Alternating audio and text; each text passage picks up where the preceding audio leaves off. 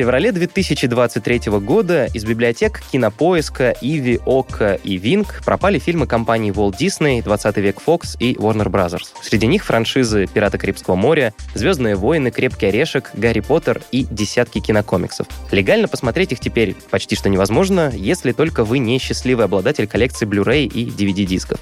Это случилось потому, что у российских стриминговых сервисов закончились лицензионные контракты на показ зарубежных сериалов и фильмов, и продлить их пока что невозможно. Привет! Вы слушаете подкаст «Ясно-понятно», в котором мы задаем вопросы обо всем, что нас волнует. И это первый эпизод нового сезона, который мы решили посвятить современной городской культуре, кино, музыке, театру, музеям, искусственному интеллекту, современному книжному и арт-рынкам. Сегодня мы постараемся разобраться, что мы будем смотреть на стриминговых сервисах в ближайшем будущем, ждать ли нам засилие турецких сериалов или корейских дорам, и как быть, если Гарри Поттера больше нельзя посмотреть официально. И сегодня у нас в гостях Алексей Бырдин, генеральный директор Ассоциации интернет-видео. Для тех, кто не знает, Ассоциация интернет-видео объединяет компании, управляющие видеосервисами Иви, Окко, Старт, Амедиатека, Триколор Кино и ТВ и Виджу. Здравствуйте, Алексей. Добрый день. Алексей, давайте начнем с такого базового вопроса, который немножко прояснит ситуацию. Вы можете рассказать вообще немножко про механизм работы лицензионных контрактов? То есть, что они вообще собой представляют, насколько они обычно заключаются, с кем, ну, между кем, и самое главное, который вопрос меня волнует, на какие суммы? Ну, по поводу сумм ничего вам сразу Секрет. сказать не смогу, поскольку действительно информация закрытая, это, в общем, ну, это вопрос э, коммерческого взаимодействия двух просто субъектов хозяйственной деятельности, так скажем. Поэтому, ну, это существенная сумма. А если прикинуть? Ну, примерно, как вы ну, думаете? Я думаю, что э, для понимания порядка это сотни тысяч долларов. Mm-hmm. Обладатель исключительных прав или исключительной лицензии. То есть, ну, в данном случае правообладатель. Это может быть сама студия, которая произвела этот фильм.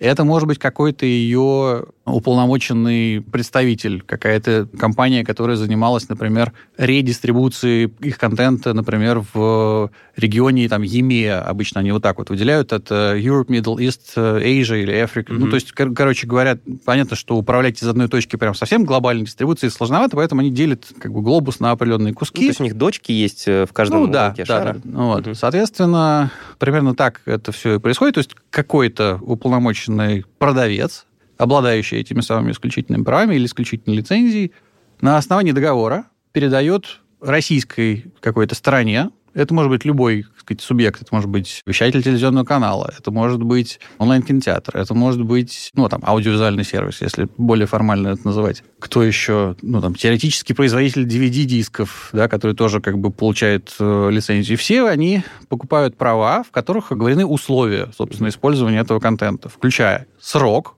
да, это вот к подводке, если возвращаться, стоимость и способы использования. А есть разные способы использования? Конечно, конечно, способы использования у вас разные. И, ну, как бы, если ты занимаешься дистрибуцией в цифровой среде, ну, вот как действует онлайн-кинотеатр, то тебе дополнительные права, например, на выпуск DVD-дисков, если у тебя нет такого, так сказать, бизнеса, покупать совершенно бессмысленно. А как бы, ну, это отдельные деньги. А на какой обычно срок заключаются такие вот лицензионные контракты, вы знаете? Ну, то есть с крупными франшизами, там, если мы говорим про условный Дисней или Ну, э, смотрите, тут есть несколько факторов, которые э, там могли влиять на сроки. Опять же, сказать, э, я занимаюсь несколько другими вопросами, я никоим образом не влезаю как э, директор ассоциации уже вот в коммерческие все э, аспекты работы каких там членов ассоциации или других участников нашего рынка, но как бы в целом представляю себе общие, ну, так сказать, обычаи угу. того, как это, как правило, происходит. Срок может составлять, ну, то есть меньше года обычно это э, не делает никто, потому что, ну, как бы, в какой смысл? У вас сами переговоры могут идти несколько месяцев и заключиться там на полгода, при том, что вы договариваетесь в течение там э, трех месяцев, ну, это просто нерационально. Mm-hmm. Поэтому обычно это год или несколько лет, то есть на этот период э, лицензиат, это тот, кто покупает права, получает право использовать контент вот как бы вот тем способом, который э, соответствует его бизнес-модели. Угу. И получается, раньше, по сути, эти контракты, они продлевались постоянно без каких-то проблем. То есть, когда там срок заканчивался, было представление, что все будет нормально, и его продлят дальше. А сейчас, получается, ситуация изменилась, и компании сами отказываются их продлевать. Знаете, у меня нет... Ну, вот я сейчас э, скажу какую-то вещь, которая, наверное, скорее является там моей э, экспертной гипотезой, нежели там подтвержденным каким-то фактом, но как мне кажется, с учетом того, что наш рынок достаточно интенсивно рос на протяжении там вот э, нескольких лет с э, там где-то 18 года, вот как раз вот когда поперли подписки, рынок начал показывать очень хороший рост, потому что все потребители эту модель очень с большим, как сказать, удовольствием восприняли. Всем стало проще как-то понимать э, сам продукт, да, то есть они платят какую-то сумму, которая не является там существенной вот и не сто, стоимость, стоимость стакана кофе, да? Да, и не прыгают от рекламы, которая Да, не прыгают от рекламы. Э, ну, то есть, да, действительно, там э, вы можете спокойно там ребенка это все показывать, понимая, что там его реклама не будет не перебивать, не пугать, не раздражать и так далее. И при этом у вас там действительно большие объемы контента. То есть это были такие встречные процессы. Со стороны пользователя был запрос на упрощение, так скажем, ну, на то, чтобы были отброшены все вот эти вот сложные дополнительные, так сказать, опции, чтобы продукт был понятен в одну цену весь контент. Вот как бы как раз что из себя представляет подписная модель. А со стороны сервисов в адрес правообладателей был как раз большой запрос, чтобы хватит, хватит вот этой вот, вот этой вот транзакционной модели, давайте все в кучу, все mm-hmm. в рамках э, одной подписки. Пусть это было бы дороже, но как бы это для всех сторон э, упрощало бы взаимодействие и потребление. Угу. Поэтому, возвращаясь, да, как бы это, это такое было объяснение, объяснение угу. рост э, рынка составлял где-то 50-60% в год. Это очень существенно. Когда у тебя такими темпами растет рынок, на месте правообладателя, как бы они понимали, что там, хм, мы слишком надолго не хотим заключать контракт, потому что мы же захотим потом пересмотреть его условия. Угу. Ну, потому что, как правило, там во многих случаях там были, конечно, более сложные э, какие-то там формулы расчета лицензионного вознаграждения, но мне кажется, что могла преобладать как раз модель фиксированного платежа, за там, вот, право в течение нескольких лет использовать этот контент. Mm-hmm. Вот, таким образом, ну, это вообще там, свойственно для таких э, отношений, потому что правообладатель сразу получает какую-то фиксированную сумму авансом mm-hmm. и вкладывает ее в дальнейшее производство фильмов. И как бы уже не заморачивается, что, сказать, какие там сборы у него будут. То есть в этом смысле э, модель э, сотрудничества с онлайн-кинотеатрами у правообладателей как правило, менее рискованная, чем, например, когда они выводят фильм в прокат. Там как бы вам никто авансом кассу, не кассу не, не, не выплатит, да, уже. Но тут же тоже ну, все зависит от количества подписчиков у конкретного сервиса. Если их ну, недостаточно, то ну, да. и фиксированная сумма, которая тебе придет, она будет не ну, Да, но мы были все воодушевлены той динамикой, которую показывал рынок, и, в общем, ну, прилагали немало усилий для того, чтобы эту динамику поддерживать. Таким образом, когда у тебя есть понимание, что в следующем году ты заработаешь в полтора раза больше денег, чем в этом, ты можешь себе позволить закладывать на будущее какие-то э, такие вот покупки и по контенту, и инвестициям в производство собственного контента, что тоже немаловажно. Мы, наверное, этого сегодня коснемся тоже. Угу. Потому что как раз в этот примерно период, вот где-то вот на рубеже 19-20 года, сервисы начали, российские сервисы, начали активно инвестировать в производство своего собственного контента, в первую очередь сериального. Там реально огромное количество очень прикольных сериалов получилось, которые очень серьезно перевернули вообще восприятие российского контента в глазах наших зрителей. То есть, Пищеблок. То есть смотреть, смотреть, знать, обсуждать российские сериалы... Стало модно. Как, ми- как минимум не зашкварно, извините за такой термин ну в, в вашем эфире, но это действительно стало ну, мейнстримом, по сути. И действительно а актуальность тем, ну, определенная стилистика того, как это снято, да, это совершенно не то же самое, что, в общем, дневной эфир на России-1. Это вот. правда. Ну, ну, по качеству, как минимум, да. По качеству и по драматургии, и по тематике, по жанрам, по многим-многим показателям. Нет, ну, правда да. чувствуется, что все поменялось в лучшую сторону. И раньше ты был таким интересным человеком, если ты прям смотришь много российских сериалов. А здесь прям все так обсуждают. Там вот «Вампир средней полосы», мне кажется, все посмотрели мои знакомые. Ты имеешь интересным в кавычках или... Ну, какой коннотации? Ну, как бы казалось, что это, наверное, как чудное. Да. То есть я раньше... Нет, я скажу как бы в защиту России один, что я с бабушкой смотрела сериал Склифосовский. Да, ярко из Хасапетовки? Ну, не настолько. Но сериал какой-нибудь Склифосовский, который по России один, у меня вся семья вообще-то посмотрела. Хотя они говорили, фу, мы никогда не будем.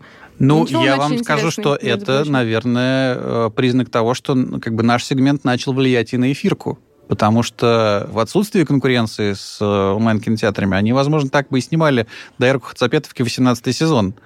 Понимаете? Но теперь Потому... решили, что-то у них щелкнуло, и они решили Не, ну, вкладываться видно, в что контент. качество других сериалов растет, значит, нужно Да, ну как бы надо подтягиваться, да. Это, Конечно. в общем, так конкуренция на контентном рынке общем, работает. Позитивная тенденция, довольно-таки. Ну, мне кажется, что весьма, да. И самое главное, что она оказалась очень своевременной. Угу. Потому что если бы бум производства отечественных сериалов вот именно под платформы и самими платформами не начался, вот как раз в 19-20 году, мы бы в 22-м выглядели, и в 23-м выглядели Иначе. бы довольно бледно. А, если бы от нас отвалился Голливуд, а мы бы имели только дорамы и турецкие, значит, эти костюмные сериалы про, э, в общем, тяжелую, тяжелую жизнь в... Миллионеров, да, вот в гаремах.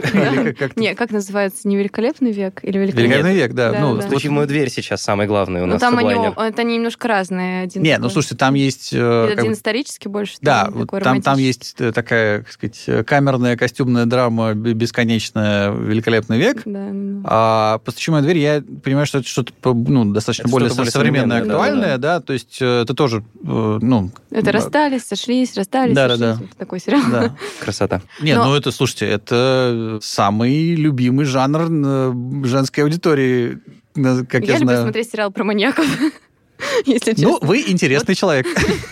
В кавычках, да. Вышел Фишер, например. Но, кстати, если говорить про российские сериалы, правильно ли я понимаю, что все равно невозможно заменить вот всеми российскими сериалами Весь рынок? ушедший контент от нас. Ну, я уверен, что этот пробел ощущается, но смотрите, мы просто если чуть-чуть поднимемся над этой всей ситуацией, как бы, ну, умозрительно, и поймем, что мы находимся в индустрии развлечений в целом, которая охватывает далеко не только фильмы и сериалы, но и там гейминг и какие-то, извините, какой-то досуг вообще не связанный с просмотром контента на домашнем экране, мы поймем, что, в общем, ну, конкуренцию голливудскому фильму составляет не только российский фильм или российский сериал. И в свое время Рид Гастингс, это был нетфликсовский, или, по-моему, остается, короче, генеральный директор или президент Netflix, он говорил, что он воспринимает своим основным конкурентом не там HBO или там Disney+, а Steam, по-моему. Ну, то есть, короче говоря, игровую индустрию в mm-hmm. большей степени, чем прямых конкурентов лобовых вот из его же собственного сегмента. Это тоже надо как бы понимать, да? Я не говорю, что у нас сейчас уход Голливуда был компенсирован выходом Atomic Heart, mm-hmm. вот, хотя для кого-то, возможно... Ну, то есть у нас на контент тратится время. Угу. Вы можете время потратить на все, что угодно. Либо на кино, да. на сериал, на игру, на книжку, да. в конце концов. А в результате траты этого времени у вас вырабатываются определенные гормоны просто в мозгу. Соответственно, происхождение этих гормонов тоже может быть совершенно разное. Вы можете один и тот же гормон как бы выработать просмотром в энный раз там «Мстителей» или там посиделкой с друзьями там в ресторане. Ну, то есть, по сути, если вот совсем вот так вот как бы широко или отдаленно смотреть на эту ситуацию, то становится понятно, что, вы поймите, это же не инсулин, да, от которого как бы вы зависите на постоянной физически основе. на постоянной основе, да, это, ну, я имею в виду там, вот, там франшиза Marvel, это не, не то, что требуется вашему организму вот, на таком физическом уровне там с какой-то периодичностью. Вы можете компенсировать те эмоции, которые вы получали раньше от там, этого контента, огромным разнообразием другого контента. Я сейчас никого не уговариваю, не говорю, что там российские сериалы, даже такие замечательные, как «Вампиры средней полосы», это лучше, и как бы они вам заменят Гарри Поттера. Ну, то есть для большинства людей, которые действительно очень любят Гарри Поттера, это абсолютно не так. Плевок в душу. Да, это плевок в душу, да, и, в общем, ну вот, поэтому мы так заявлять не будем. Но в целом, если вы выбираете, на что потратить там час свободного времени или два часа свободного времени, то, безусловно, в рамках легального поля, оставаясь в нем, вы найдете. Вот, вот, вот в этом я как бы совершенно не сомневаюсь. Могу сказать, что пока, конечно, российская там индустрия не может себе позволить, у нее не было никогда такого, так сказать, большого опыта и больших успехов в создании таких вот прям фильмов-аттракционов, в которых там CGI на там 200 миллионов долларов там и так далее. Просто, ну, как бы не сложилось так. Ну, собственно, кроме Голливуда этим никто, не занимался, никто не занимался. То есть ну, есть сейчас Китай и Индия, Индия да? да. Рядом ревет революция. Да-да-да, вот это все. Но надо понимать, что и Китай, и Индия — это большие внутренние рынки сами для себя. да, и, грубо говоря, китайские кинокомпании могут себе позволить там вложить, э, там, не знаю, сумму, там, условно, 100 миллионов долларов и насытить свои э, картины необходимым объемом компьютерной графики и сделать их суперзрелищными и так далее. Но при этом в силу того, что на внешних рынках ну, как бы, как сказать, помимо внутреннего китайского, они бы конкурировали как раз с э, DC там, и так далее, они наверное, сознательно выбирают для таких... Ну, то есть они понимают, что как бы у них шансов не очень много, да, поэтому они специально концентрируются на такой своей собственной, там, не знаю, мифологии, и там постоянно какие-то эти короли обезьян, что-то такое, как бы то, что, ну, по крайней мере, в России, да я уверен, что и в Штатах, ну, люди просто не понимают контекста, не понимают архетипов, не понимают каких-то... Культурный код. Культурный код, да, вот, типа, ну, там, цветовая какая-нибудь маркировка, там, сказать, которая понятна любому э, человеку, который, так сказать, родился или жил долго в Китае, она нам совершенно не ясна. И как бы мы вот это не считываем, и, соответственно, там теряется половина эмоций, есть какое-то непонимание, Шутки недоумение. И, в общем, ну, это не заходит так, как заходит гораздо более универсальный, ну или там так или иначе имеющий э, какой-то, ну уже, так сказать, давно хорошо понятный в силу так сказать, общности культурной, религиозной в том числе, истории с э, голливудским контентом да, mm-hmm. потому что, ну, все-таки там христианская цивилизация, которая, кстати, у нас размазана по всей и Южной, и Северной Америке, и Европе, и России, да, ну, как бы вот мы понимаем какие-то вещи, да, то есть если mm-hmm. там кто-то с рогами или там какие-то кресты, мы понимаем, что это антагонисты, mm-hmm. да, вот, ну, так вот просто базово. В Китае кресты и рога могут быть совершенно в разной конфигурации, мы ее с вами не поймем и не считаем. Ну, вот сейчас мы без э, как бы Диснея и так да. далее живем. Мы как э, перспективный рынок для того, чтобы нас китайцы и индусы начали забрасывать своими фильмами. Прям забрасывать, вот, вот, вот так вот, да? Я думаю, что не, э, э, как бы никто не отказывался никогда ни от китайского, ни от индийского контента, ну, то есть никаких, как сказать, ограничений на это не было, и просто люди понимали, есть на него спрос или нет. Перспективы индийского, китайского кино на российском рынке ну, не очень, так скажем... Ну, то есть на них положиться, как на полноценную заметную Голливуда, однозначно нельзя. Ну, как бы у них нет сейчас такого продукта, и больше вам скажу, они вряд ли для российского рынка Вообще начнут, подойдут. начнут снимать... Нет, будут ориентироваться... То есть, смотрите, во всем мире, во всем мире Голливуд остался. Они ушли только из нашей страны. Соответственно, как бы ситуация вот с конкуренцией, она сохранилась для там 98% случаев, ну, для вот э, там представителей индийского или китайского кинорынка. Поэтому вряд ли они будут сказать, в таких обстоятельствах что-то специально там снимать для России, понимая, что тут типа есть пространство, зрители, на, пространство да. на рынке, зрители и, там, и так далее. Опять же, у нас ситуация с пиратством такова, что э, эксклюзивно на российский рынок что-то делать довольно сложно. Себе дороже.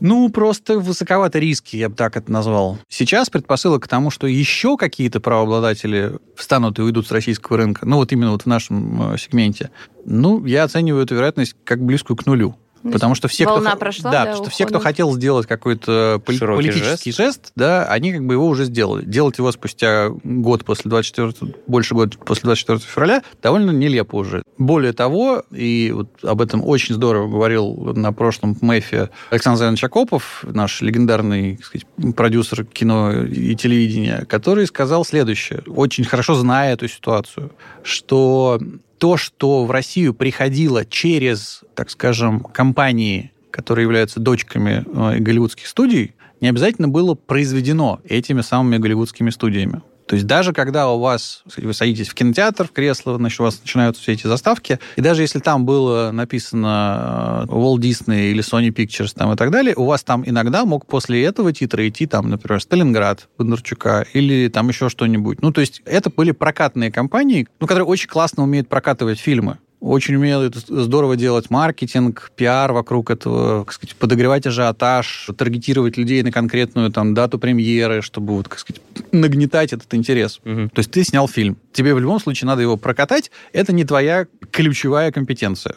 Ты идешь в какую-то специальным компанию, людям. да, в каким-то специальным людям, и, как правило, эти специальные люди, которые, э, в общем, имели еще опыт, подкрепленный опытом глобальной дистрибуции вот того же самого Голливуда, они это умели делать в среднем лучше, чем любые другие. Мгм. Поэтому часто этим компаниям этот контент отдавали на вот именно прокатную дистрибуцию не только российские правообладатели, но и многие зарубежные которые понимали, что, ну, вот как бы мне нужно что, самому свою собственную прокатную компанию организовывать в России? Зачем, если я могу там за, уже за тем, кто разумную есть. комиссию, да, отдать это все туда? Поэтому то количество фильмов, которые мы привыкли даже вот воспринимать как голливудское, ну, как сказать, как вот мейджорское, вот эти вот студии, как раз вот там Disney, Fox, Sony, Universal, Paramount там, и так далее. Ну, еще Netflix как бы сейчас к ним относится формально, но Netflix к кинопрокату имел Мало мало отношения. отношения, да.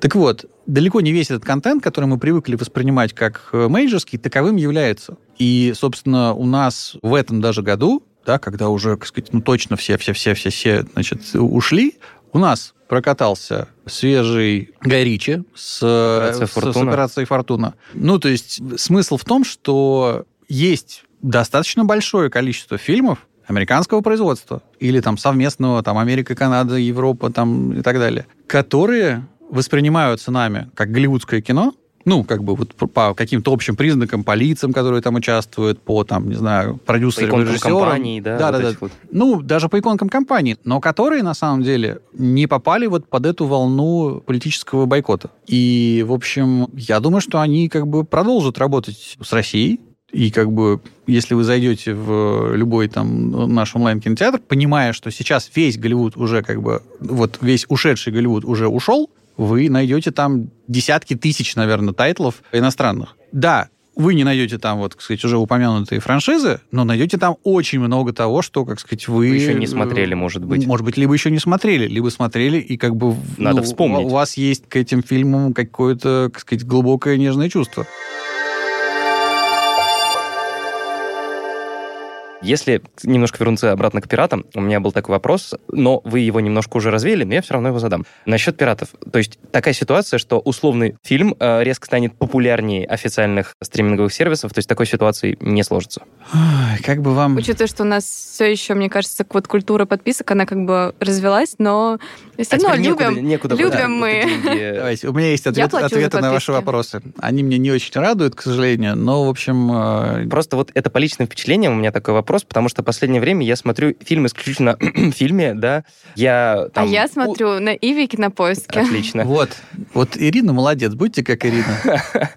Просто на Иви на кинопоиске нет вроде как того, что я хочу, или, или может быть, я не вы об нашел. этом не знаете. Или я об этом не знаю и не нашел. Ты просто не знаешь, чего ты хочешь на самом Ну деле. К сожалению, сейчас, хотя даже это не сейчас, эта ситуация Всегда, сложилась, наверное. сложилась достаточно давно в России. По крайней мере, ну вот где-то мы ее фиксируем, так скажем, мы ее исследуем, мониторим примерно с 2018 года, вот так вот системно и регулярно.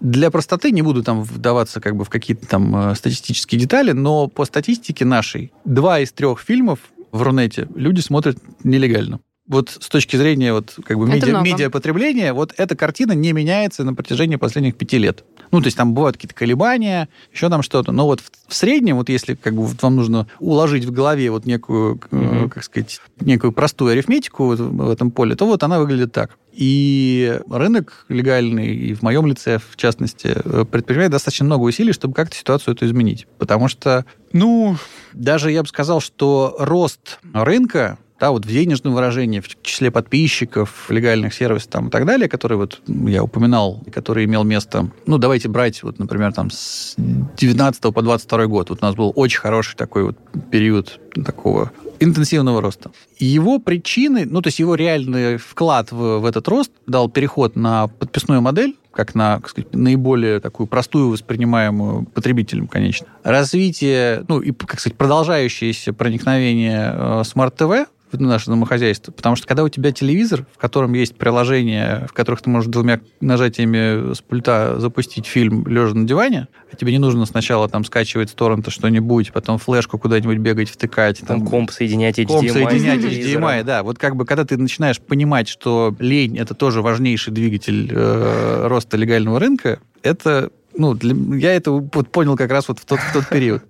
И, по сути, вся наша вот так, как бы антипиратская активность и по судебной части, и по закону, э, ну, как бы то, что мы делаем, опираясь на механизм так называемого закона о зеркалах, и то, что мы делаем в рамках так называемого антипиратского меморандума. Это все, так скажем, поддерживающая терапия. То есть, если мы не будем вот этими гигиеническими как бы вещами заниматься, то все будет Три из хуже. трех фильмов да, будет, уже будет. Не, будет не, не три из трех, будет, ну, там, будет четыре из пяти, например. Мгм. И как бы, ну, то есть мы вот понимаем, что даже если один из трех фильмов дает нашему рынку развиваться как бы в текущей, как бы с текущими объемами, что-то тратить на Производство собственного производство контента. собственного контента, да, то есть как бы экономика в целом как бы складывается, да, то понимая, что все еще два из трех фильмов кто-то смотрит э, как бы в нелегальном поле, мы понимаем потенциал нашего роста. Да, то есть мы могли бы снимать больше, круче там и так далее, и, может быть, в какой-то момент дойти до момента, эту как- когда мы таки смогли бы потратить там сколько-то миллионов долларов на CGI качественный, и это не выглядело бы убого, и это было бы действительно здорово снятый фильм, потому что, ну, как, бы, как мы понимаем, что, так скажем, сценарную, нарративную составляющую сейчас люди как раз там, э, режиссеры, продюсеры, операторы отрабатывают как раз вот в- на сериалах. И в целом, как, бы, как мы уже вроде как уяснили, получается. Чуть-чуть. Чуть-чуть получается. В среднем по больнице, я бы сказал, скорее жив, чем мертв. Да, ну, пациента. Ну, это даже как-то прям вот вы слишком скромно, мне кажется, оцени- оценили тот, э, тот рост качества, который мы имеем за последние годы. Я просто много хороших сериалов пропустил, я честно вам скажу. Вот мне очень много рекомендовали там Фишера, Капельника, каких-нибудь э, последних русских сериалов. Все говорят, что нарративная составляющая там А шикарная. вы все на А фильме на- смотрите всякую... В фильме, да, всякую вот «Властелин Голливуд». колец» в пятый раз пересматриваю, да. Ну так зачем? Ну вот ей-богу. Да. Руслан Ну, сейчас заплачет. Как я вам сказал, два из трех фильма смотрятся у пиратов. Ну Вот. И в целом я допускаю, что или м, фильм, или м, фликс, они как бы могут где-то в моменте быть с точки зрения там, своей аудитории значительно больше, чем э, какой-нибудь средний российский э, легальный сервис. Ну, это объясняется в том числе и тем, что Они э, бесплатные. они бесплатные, да, вы в точку прям попали, потому что, ну, на рекламной модели, к сожалению, качественный контент снимать могут только, ну, наши телевизионные каналы ну, у которых как бы просто охваты совершенно другие, и как бы у них доля, ну, то есть там телевизионный рекламный рынок, он огромный в сравнении даже с нашим, то есть даже несмотря на то, что 22 год закончили они с небольшим падением, все равно это примерно в 2,5-3 раза больше денег зарабатывают наши телеканалы, эфирные в первую очередь, тем, чем все онлайн-кинотеатры в совокупности.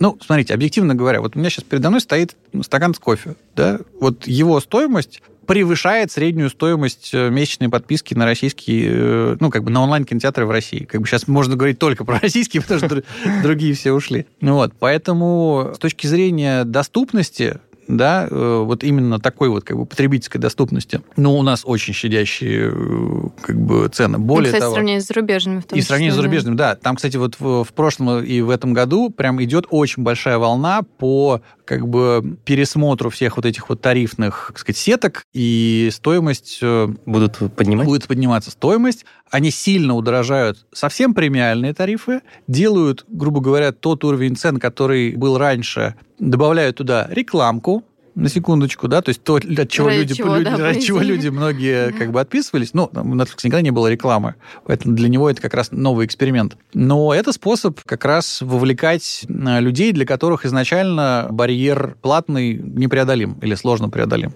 То есть, ну, там, вот те наши онлайн-кинотеатры, которые выходили на э, рынок уже вот в последние годы, ну, то есть, например, Кинопоиск, например, там, или Старт, или Кион, они сразу как бы, потому что они, они поняли уже, что подписки пошли хорошо, и они сразу как бы не стали экспериментировать с этими рекламными моделями. А, например, Иви, да, который, так сказать, один из пионеров э, этого рынка, он начинал как раз там в 2010 году каком-нибудь с рекламной моделью, потому что тогда еще люди платить были особо не готовы. И многие воспринимали платеж за подписку именно как функционал Отказ от отказа от рекламы. Да. Ну, сейчас все меняется. Как Ну да, выяснили. сейчас все меняется. Ну вот я к тому, что я просто хотел подчеркнуть этот тезис, что он на самом деле э, тоже важный. У нас очень доступный по стоимости э, рынок. Это и за счет высокой конкуренции достигается, потому что у нас очень много, ну как бы для в среднем, да, у нас, наверное, на таких развитых рынках, не знаю, в полтора-два раза больше, наверное, участников его, чем, ну, это условно требует, требуется или достаточно там для удовлетворения всех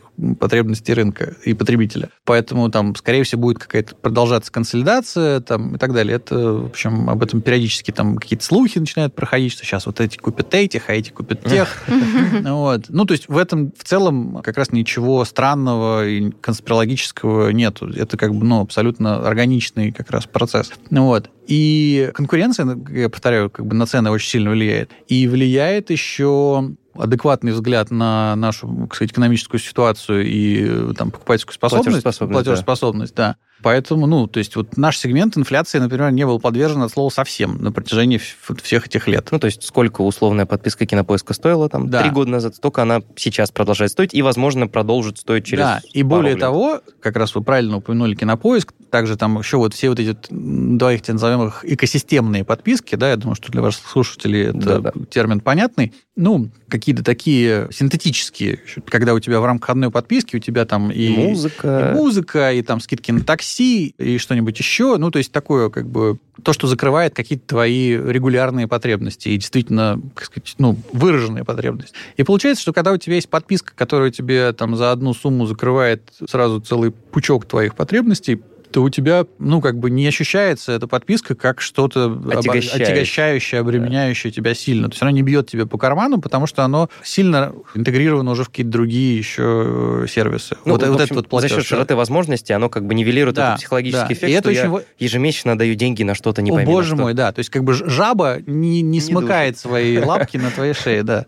Получается, что в целом, вот я говорил о том, что там наш рост не был сильно обусловлен там нашими антипиратскими действиями, да, и как бы тогда были одни факторы, сейчас вот как бы наиболее серьезными являются как раз факторы, связанные с э, вот этими экосистемами, да, то есть э, вот сейчас мы едем на этом потенциале, так скажем. Угу. То есть он позволил нам закончить 22 год в плюсе. Но тут надо понимать, что есть еще как бы техническая коррекция, вызванная тем, что в 2021 году и в первом квартале 2022 года на рынке присутствовали Netflix и Megago, а потом они ушли. Поэтому как бы вся их выручка, она как бы ну, не перетекла в, к остальным участникам рынка.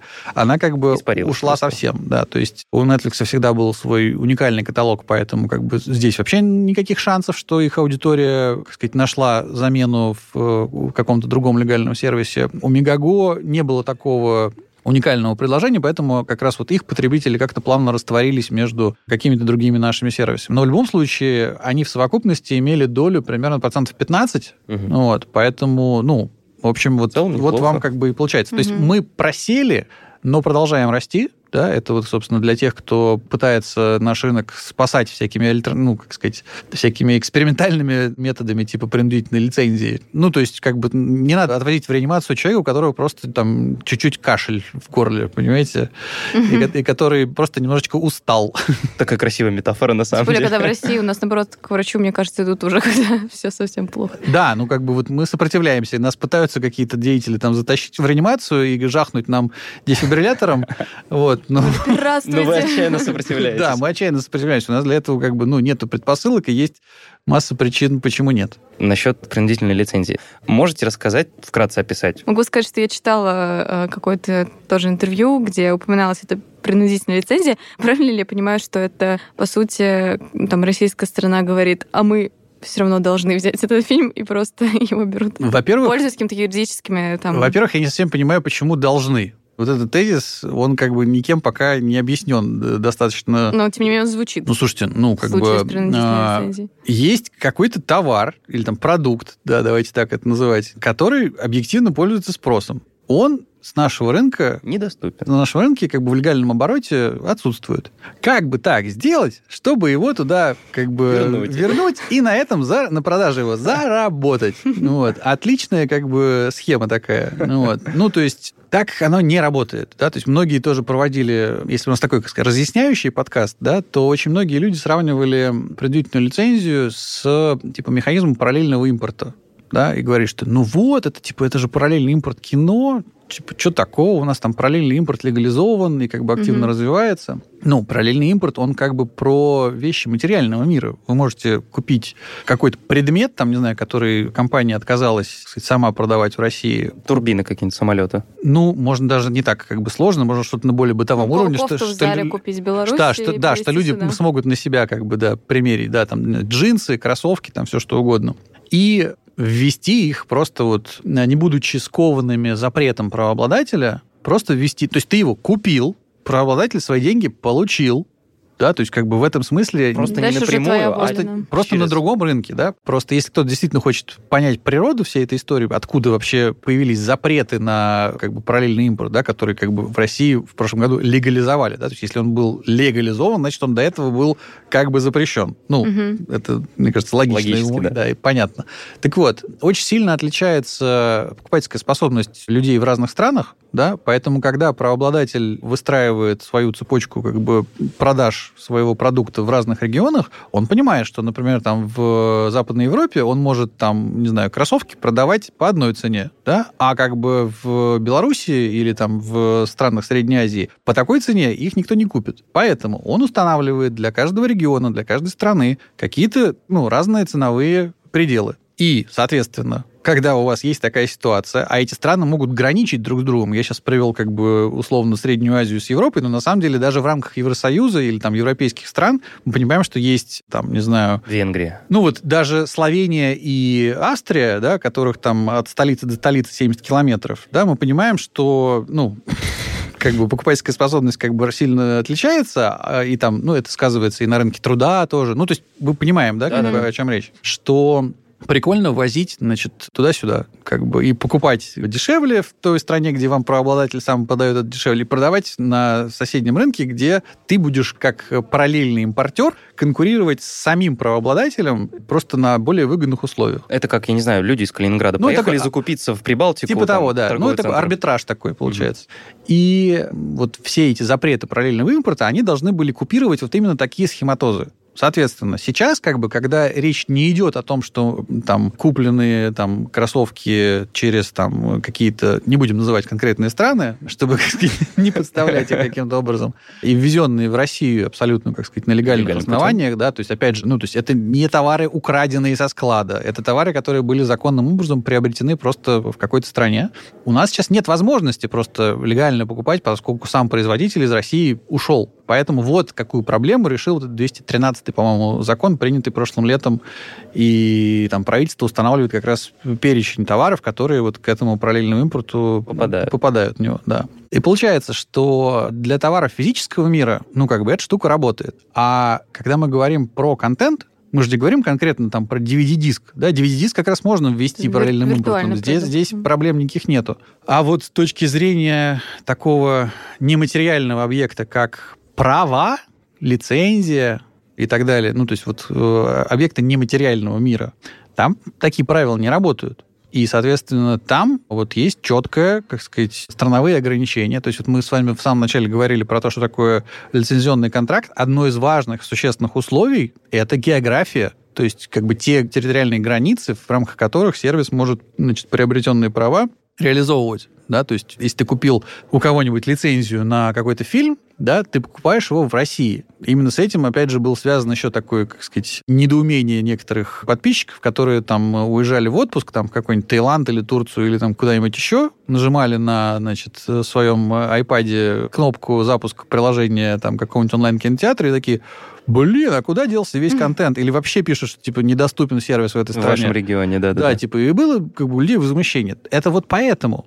То есть собственный контент ты можешь показывать глобально. Особенно если ты сам его произвел и в своем же сервисе показываешь. Вот, например, у старта таких проблем, скорее всего, нету просто нигде глобально. Поэтому они дистрибутируют свой сервис практически без границ, ну, как бы по всему миру. А там, если у тебя модель, в первую очередь, если ты агрегируешь лицензии другие, ну, как бы контент, произведенный там в других странах, то надо понимать, что там в соседней стране, или там, особенно вообще в далеких странах, там как бы есть такие же участники рынка, которые купили права на свою территорию у как бы того, у кого их ты купил для России. Поэтому вот это тоже как бы такой маленький нюанс, который не все понимали и как бы удивлялись, почему так. Соответственно, с э, лицензиями дело обстоит не так, как с объектами физического мира. Вот. Ты не можешь права как бы перевозить. Ну, как бы ты такой несешь, несешь, вот у тебя граница такая...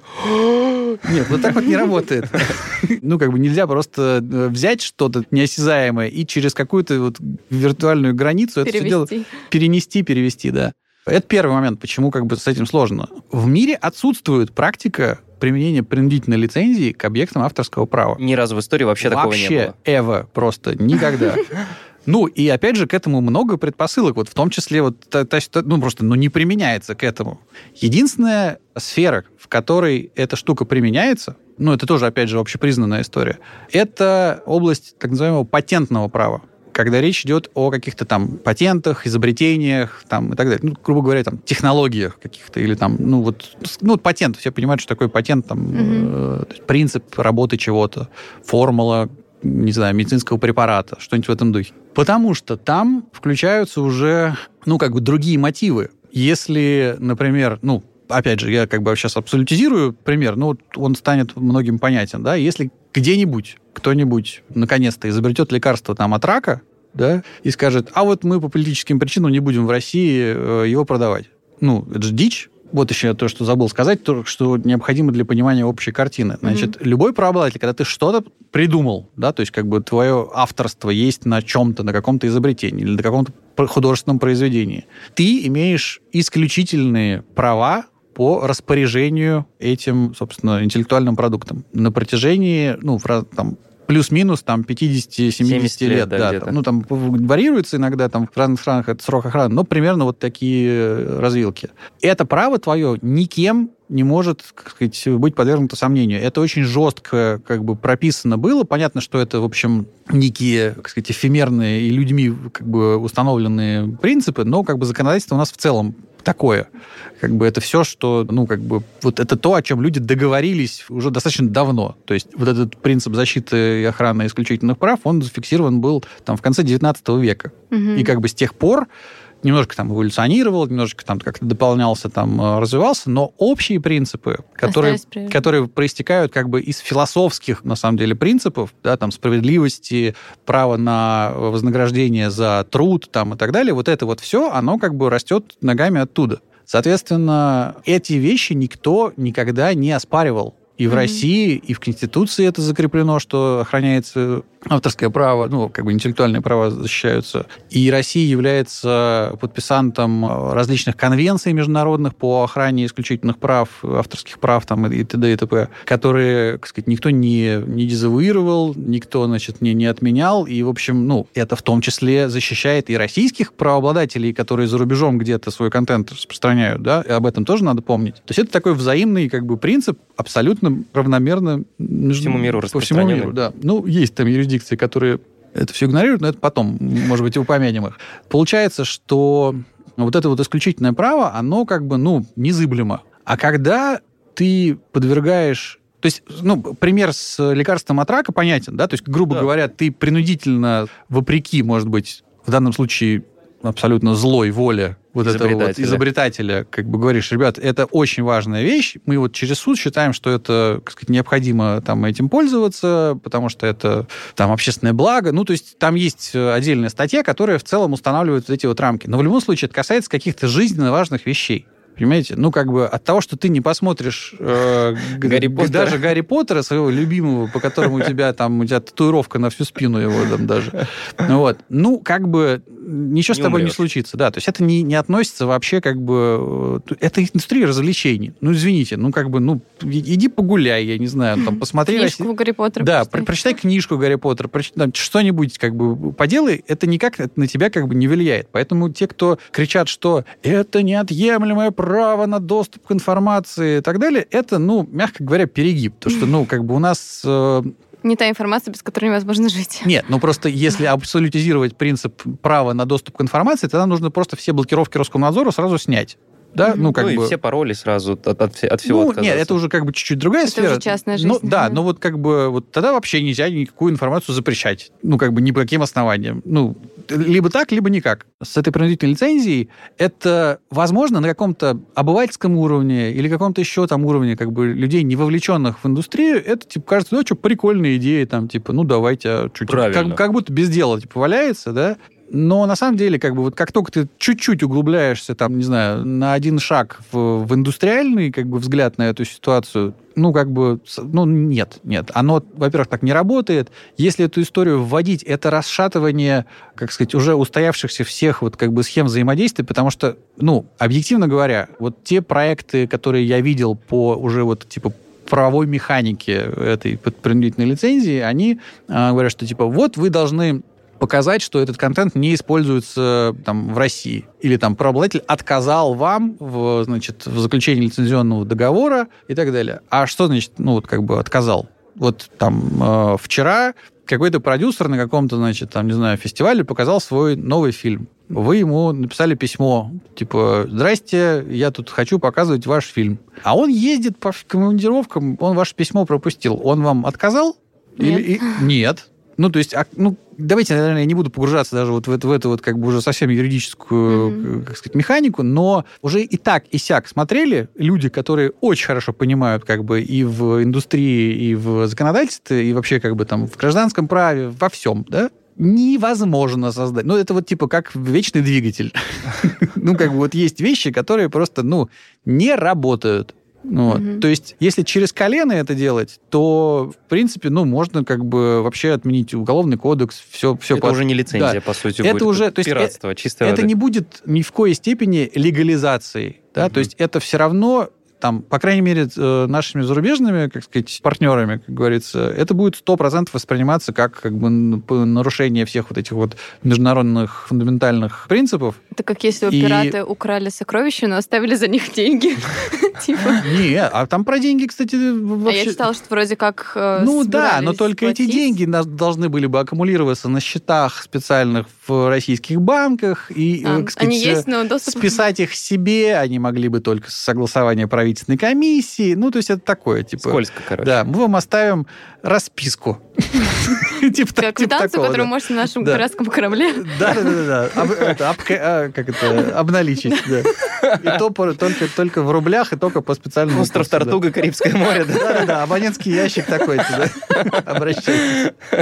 Вот, поэтому это, наверное, кого-то увлекало с точки зрения просто, ну, вот такого, так сказать, теоретического упражнения. Возможно, кто-то видел в этом какой-то Схематоз, ну, я просто сталкивался много раз э, с тем, что, ну, какие-то там группы интересов, они, ну, занимались лоббистской деятельностью там вот в целях какого-то, ну, сказать, формирования каких-то закрепленных в законодательстве схем, чтобы, значит, на этом зарабатывать. Ну, это вот, к сожалению, реальность. Но, к счастью, у нас и наше профильное министерство основные, там, Минцифры и Минкультура заняли довольно четкую сказать, позицию, что нет, это, это как бы история плохая за что им отдельно большое спасибо и, и уважение. И это еще, как сказать, даже, наверное, эта тема не дошла там до какого-нибудь Минека или Минюста, которые бы могли по своим соображениям просто сказать, да вы... Ужаснуться и... Да, вы что, с ума сошли? Как бы, ну, то есть в этом плане даже какие-то... В общем, короче, я оцениваю перспективы этой истории как близкие к нулю. Ну, то есть я не знаю, что должно произойти, чтобы у нас как бы совсем все расшаталось или там, не знаю, совсем все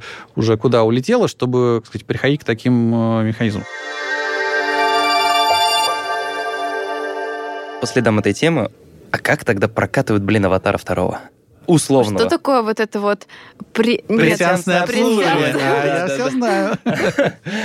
Это не принудительное лицензирование? Нет, нет. Это абсолютно в чистом виде нелегальные показы. Компании ребят каких-то или девчат или что-то в этом духе, которые просто ну, занимаются вот индустриальным образом копированием этого, этих копий либо в каких-то кинотеатрах за пределами России, например, там в каких-нибудь близлежащих странах, либо как-то еще это делают, там снимают. Ну, 3D-шных фильмов сейчас не так много выходит. С «Аватаром», да, я понимаю, что это более сложная, так сказать, видимо, была проделана работа, но она была проделана кем-то. Ну, нелегально. Абсолютно. Вот Причем вот. как на этапе копирования, так и на этапе, ну, где-то там за рубежом, да, так и на этапе показа. Ну, то есть на них сейчас иностранные правообладатели, чьи права нарушаются вот такими показами, ну, особо повлиять не могут, ну, по факту. Потому что для того, чтобы на них повлиять, это нужно, чтобы их юрист или по доверенности действующий человек там, из какой-нибудь российской юридической компании, например, обратился бы в какие-то наши силовые структуры или в суд, или там куда-нибудь, вступил бы в взаимодействие и начал бы доказывать, что вот пиратируют негодяи вот. Ну, они этого, делать, бы, они этого делать не будут. Вот те студии, которые ушли из России, они не просто прекратили дистрибуцию в России, то есть, типа, вот, они просто ушли целиком. То есть прекратили все свои операции в России, включая антипиратские операции. Вот. Поэтому ожидать от них, что они на кинотеатры вот такими... Ну, Обратят а внимание. Ну, то есть эти кинотеатры находятся в России. Они из-за рубежа, из своего там Лос-Анджелеса дотянуться до них не могут. Они вряд ли даже видят их просто или, в целом. Не, они уверены, что знают про все эти показы, ну, поскольку это, в общем... Если мы об этом рассказываем как бы в эфире крупного популярного медиахолдинга, то, наверное, как бы это не является каким-то секретом, да, то есть сами случаи отфиксировать тоже они, я думаю, могут. И, скорее всего, они этим занимаются. Но так, чтобы вот прям вот фиксировать каждый и, значит, записывать в черную книжечку и, значит, потом так... Значит, мы, мы, мы этим, значит, э, вот столько выставим, потом претензий, потом вот столько претензий выставим. Ну, мы же понимаем, что в какой-то момент все-таки все ситуация вернется, вернется да. да. Поэтому вот этими показами в основном занимаются те, кому либо все равно, либо они понимают, что без этого они там не э, выживут, не выживут либо просто вот из как бы из тезиса про за 300% прибыли продам э, мать и отца. Вот. Поэтому такая практика есть, и мы ничего как бы э, не можем этому противопоставить. Ну, то есть правообладатели не будут никаким образом этому препятствовать сейчас. Mm-hmm. По крайней мере, сейчас. А вот, кстати говоря, про онлайн-кинотеатры ситуация чуть другая. То есть э, мы выступаем против этой самой принудительной лицензии, которая как бы нам открывала бы опции по использованию этого контента, не только потому, что, ну, как бы не видим нормальных правовых механизмов, понимаем, что оно расшатает вообще в целом как бы весь кино- и медиарынок, но и потому, что достаточно трезво оцениваем свои собственные риски, примеры которых уже у нас перед глазами. Значит, надо понимать, что вот то самое удобство, когда ты на диване плюхаешься и включаешь две кнопки, оно работает в силу того, что приложение находится в твоем устройстве, которое, в свою очередь, контролируется там, операционной системой или магазином приложений и так далее. Вот. Это иностранные магазины приложений, это иностранные устройства, как правило, и, в общем, э, сказать, с этими приложениями что-то сделать можно, не прибегая к прокуратуре Свердловской области, понимаете? Mm-hmm. То есть если бы кто-то из наших сервисов мог позволить себе вот такую вот активность, то спустя непродолжительное время он бы пропал. Он бы просто пропал. Ну, вот. Нужно понимать, что наше приложение — это плод работы там, десятков или сотен там, программистов. В это вложено чертово уйма денег, вот. Это очень сложные разработки, потому что это высоко нагруженные системы. Там нужно, чтобы все работало, чтобы у вас не было вот этой буферизации, чтобы у вас кнопочки нажимались, чтобы у вас звук был синхронизирован. И как бы, ну, в этом вложено действительно много усилий. И как бы лишаться всей вот этой вот своей инфраструктуры мы совершенно не готовы. То есть, то есть откатываться как бы в период опять браузеров, выход, ну, как сказать, возвращаясь в 2010 2010 год. там, 12 год, мы совершенно не готовы. Я вот говорил об этом чуть раньше, что наш рынок рос за счет того, что смарт-ТВ люди начали пользоваться, где пиратам как раз сложно, потому что там пираты, как раз там, их можно, конечно, там через браузер, браузер какими-то там да, танцами да, да. с бубнами, но это настолько неудобно в сравнении с тем, что ты можешь пользоваться легальным сервисом за какие-нибудь смешные 300 рублей в месяц, что, ну, люди делают этот выбор вполне осознанно и органично. И когда ты от этого, как бы, ну, когда ты лишаешься этой возможности, ну, в общем, вот это очень важно. Это, это большая разница как раз. Потому что наша инфраструктура зависима от э, иностранных всяких экосистем а и устройств. А кинотеатр в Подмосковье никак никак mm-hmm. не зависит. То есть э, многие кинотеатры, которые, э, так сказать, скрипя сердце и, ну, во многом теряя там зрителей, э, не занимаются вот этой вот всей, э, так сказать, пиратской фигней, они делают это все-таки из, исходя из стратегического своего понимания того, что потом, когда, когда все нормализуется, когда, когда все нормализуется и Голливуд вернется, они, в общем, будут в плюсе относительно тех, кто вот занимается такой ситуативной э, пираткой. Давайте я скажу еще одну важную вещь, да, которая, может быть, и вас успокоит и так далее. Вот все наши усилия по борьбе с пиратством, и мы это очень хорошо понимаем, мы это поняли давно, они не могут привести при всем нашем, э, как сказать, энтузиазме и там, государственной поддержке на политическом уровне и так далее, не могут привести к полному стопроцентному исчезновению пиратства. И мы это так даже себе задачу, такую цель себе не ставим, полностью его искоренить. Вот. Нам нужно его снизить. Нам нужно снизить уровень доступности пиратского контента с текущего безумно высокого до какого-то минимально приемлемого. приемлемого. Да, чтобы люди, которые, так сказать, э, в состоянии скачать VPN, или там э, какие-то танцы с бубнами все-таки, э, значит, протанцевать и таки добраться до там Гарри Поттера или еще чего-нибудь, мы с этими людьми не можем сделать ничего, потому что, как бы, ну, массовые, э, так сказать, решения все равно такими людьми будут, так сказать, э, обходиться. будут обходиться, да. Поэтому смысл именно в том, чтобы дать для российского медиарынка и для российских кинопроизводителей просто больший э, потенциал для роста, да, и как бы вот э, увеличить объемы рынка, чтобы могли, как я уже сказал, там больше денег вкладывать в CGI, развивать какие-то дорогие продакшн направления, чтобы мы там, ну, опять же, не хочу громкие слова говорить, чтобы мы сняли своих мстителей там и так далее, уже были такие попытки. Ну, вот, не, не очень, да, да, да, да. Ну, вот.